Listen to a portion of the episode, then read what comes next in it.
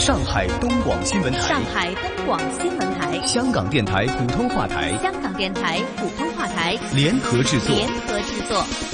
沪港经济通。沪港经济通。上海、香港、长三角城市群、粤港澳大湾区，以及关注沪港经济发展的海内外听众朋友，欢迎您在每周同一时间收听由上海东广新闻台、长三角之声、香港电台普通话台联合制作的《沪港经济通》。大家好，我是上海东广新闻台、长三角之声的主持人高松。大家好，我是香港电台普通话台的主持人刘明正，很高兴能够在节目当中为大家分享最新的香港及粤港澳大湾区城市群的资讯，并且与大家一起关注上海大都市圈以及长三角城市群的发展现状。让我们马上把时间交给高松，介绍本周上海方面的经济焦点。好的，谢谢明正。我们来关注本周上海方面。十二月二十三号，A 股市场迎来了首个股指期权上市日。我国境内首支股指期权品种沪深三百股指期权在中国金融期货交易所上市，同时三大交易所也分别迎来了期权产品的扩容，这也是 A 股衍生品市场四年来的首次扩容。沪深三百指数衍生出的三大期权品种一齐上市，其中上交所上市交易沪深三百 ETF 期权合约，标的是华泰博瑞的三百 ETF；深交所上市交易沪深三百 ETF 期权合约，对应标的是嘉实基金的三百 ETF；中金所上市交易沪深三百股指期权，标的是沪深三百指数。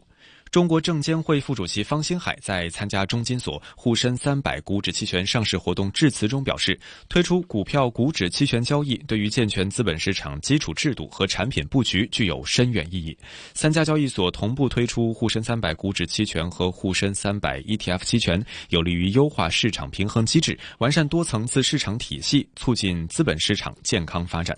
上交所副总经理刘替在上市仪式上表示，二零一五年二月九号，境内首支场内期权产品上证五十 ETF 期权正式上市交易，实现了场内股票期权零的突破。如今，沪深三百 ETF 期权作为沪市的首支跨市场场内股票期权，覆盖更多 A 股标的，保险功能和资产定价效率更好。沪深三百 ETF 期权上线与上证五十 ETF 期权发挥协同效应。构建更完善的风险管理体系，对于降低 A 股整体波动、促进资本市场持续稳定发展有积极意义。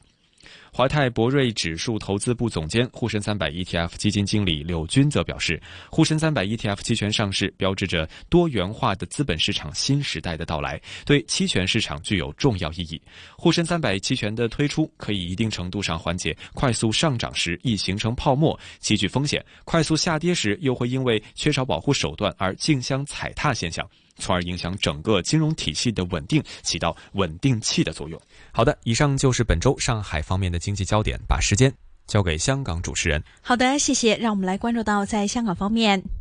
二零一九年的首次公开募股融资额排榜上面，香港交易所预计将会维持世界首位宝座。虽然大规模游行让夏天的时候出现了企业推迟上市的动力，但是九月份以后，阿里巴巴集团等的大型 IPO 让香港股市重振旗鼓，融资额达到三百七十二亿美元，创出九年以来的最高水平。虽然香港保住了作为金融中心的脸面，但是混乱造成的忧。虑仍然未有消除。有大型会计师事务所统计了世界各个交易所的 IPO 融资预期，香港交易所比2018年369亿美元略微增长，连续两年排在首位。在过去的五年，香港除了2017年以外，有四年都在排在了首位。2019年的第二位是网约车平台等上市。美国纳斯达克二百七十五亿美元，第三位是优步上市的纽约证券交易所。二百七十一亿美元，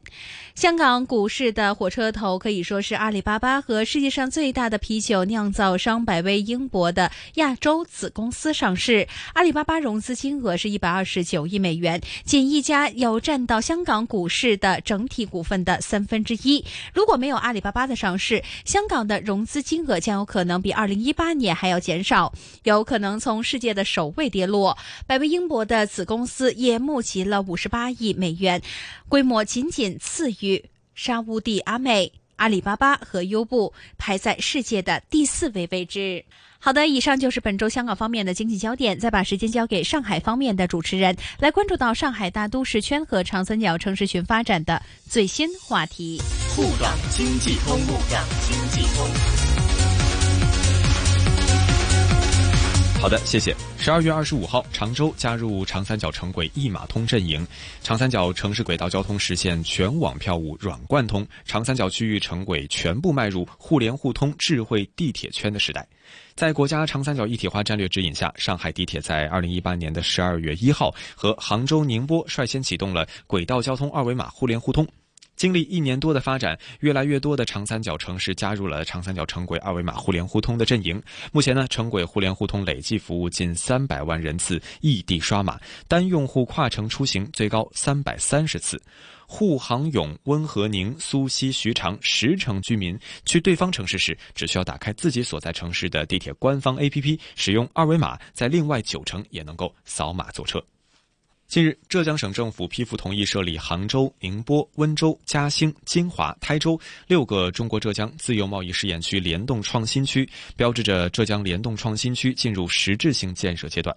据了解，六个联动创新区将依托原有的省级以上经济技术开发区、高新技术产业园区、海关特殊监管区等各类经济功能区，全面复制推广自贸试验区改革经验，重点复制推广政府职能转变、投资管理等领域的制度创新成果。同时，在数字经济、民营经济、智能制造、小商品贸易等方面，探索形成一批具有代表性、体现浙江特色的改革创新经验。上汽集团和广汽集团二十三号在上海签署战略合作框架协议，双方将积极探讨在技术研发、资源协同、投资布局、市场拓展、商业模式创新及国际经营等相关领域开展合作。这是长江三角洲经济圈和粤港澳大湾区两大高端制造业龙头企业首度携手合作。双方顺应经济全球化和市场一体化的大趋势，着眼未来可持续发展，实现强强联合、资源共享、共创规模经济和。协协同效应，从而提升效率，切实推动中国汽车产业高质量发展。好的，以上就是本周上海大都市圈和长三角城市群的最新话题。再请香港主持人为大家分享粤港澳大湾区的相关发展。好的，谢谢。让我们来关注到在大湾区方面，广东省人力资源和社会保障厅二十号的时候发布关于进一步完善我省港澳台居民养老保险措施的意见。并且在当天开始实施新的这项政策，涉及到港澳台籍的居民在广东继续缴费、补缴、参加机关事业单位养老保险等问题，明确了六个方面的政策内容。一是关于港澳台籍人员继续缴费，意见当中。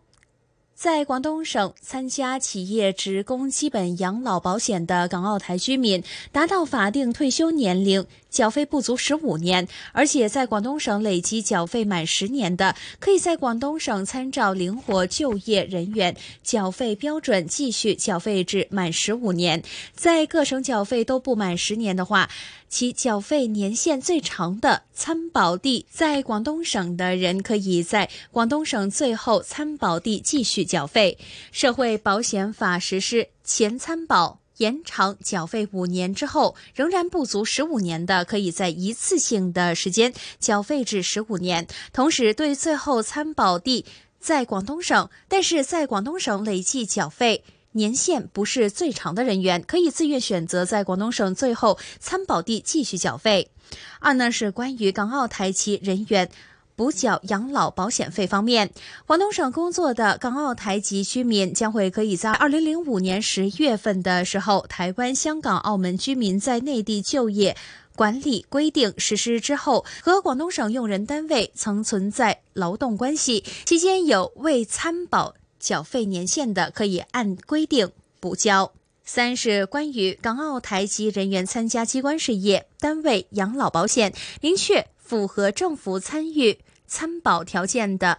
港澳台籍居民应该按照规定参加。机关事业单位养老保险符合条件的时候，享受相应的养老保险待遇。第四就是关于港澳台籍人员参加城乡居民养老保险，规定在广东省居住并且办理港澳台居民住证的未就业港澳台籍人士可以在居住证所在的地方参加城乡居民养老保险，并且可以按照规定享受相应的待遇和财政补贴。第五是关于高层次人才建立企业年金，第六是关于港澳台高层次人才购买商业养老保险等等。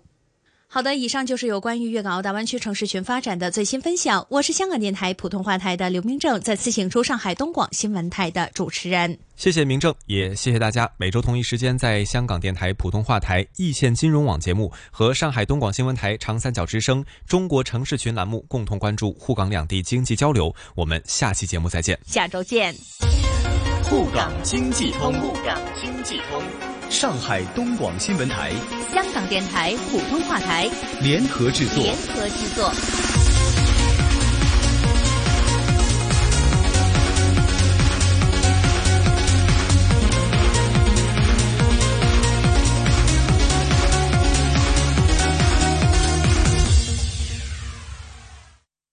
好的，刚刚呢听完了沪港经济的一个联动之后的话呢，我们呢稍后的时间会是人工智能相关的环节啊。啊，刚刚呢我们也了解到了啊，关于长三角啊，还有珠三角呢，在啊各种经济包括呢合作方面以及。各种的这个投资管理方面的话，一些相关的政策的一个新鲜的一个出炉啊，大家呢也很关注到现在的一些政策方面的一个表现。那稍后的话呢，在人工智能环节的话呢，我们呢呃将会